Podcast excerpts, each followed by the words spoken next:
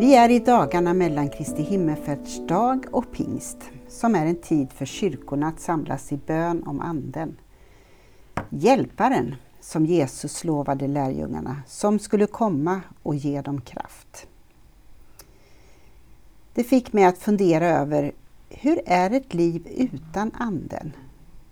Är det vad vi menar med andefattig? Det kanske vi tror vi vet vad vi menar när vi kallar något för andefattigt. Jag blev ändå nyfiken. Vad finns det för synonymer till andefattig? Och några av de ord jag fann var själlös, utan idéer, innehållslös, torr, tråkig, formalistisk, intetsägande och tom. Kort och gott, Anden ger liv och är medskapare av det som ger växt, energi, innehåll och mening. I Bibelns början, när jorden var öde och tom, står det om en gudsvind som blåste fram över vattnet. Och så sätter skapelsen igång med ljus, himmel, jord, grönska, djur, stjärnor och människor. Det som var öde och tomt fylldes av själ, av liv, idéer, varelser och mening. Det finns en annan berättelse i Bibeln, i profeten Hesekiel kapitel 37, som berättar om hur förtorkade ben får liv.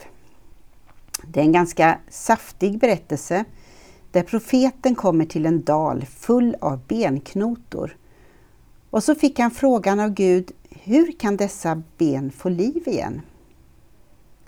Och Gud uppmanar Hesekiel att profetera. Och en dramatisk berättelse följer om hur Gud ska fästa senor på benknotorna, bädda in dem i kött och dra hud över dem och slutligen fylla med ande och ge liv. Hesekiel gör som han blir ombedd och han får se hur allt det här händer hur kroppsdelarna fogas samman och det kommer kött på och senor och allting. Men det fanns ändå inget liv i kropparna. Inte förrän Hesekiel ber Kom ande från de fyra väderstrecken, blås på dessa och ge dem liv. Då händer det. Kropparna får liv och de reser sig upp.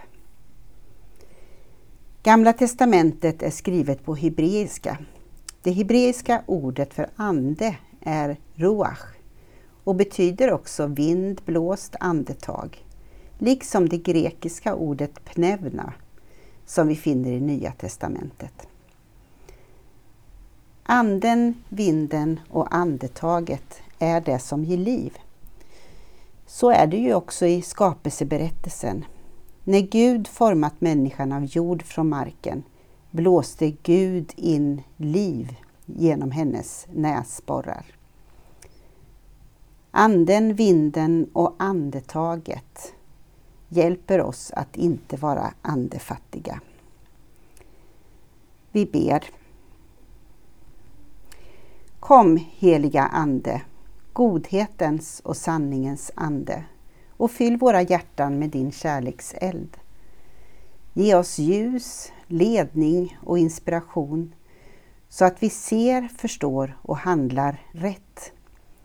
Ge oss nåden att leva efter Kristi vilja och följa honom som är vägen, sanningen och livet. Ge oss ett hopp förankrat i Gud, vårt ursprung och mål. Amen. Gud välsignar dig och din dag.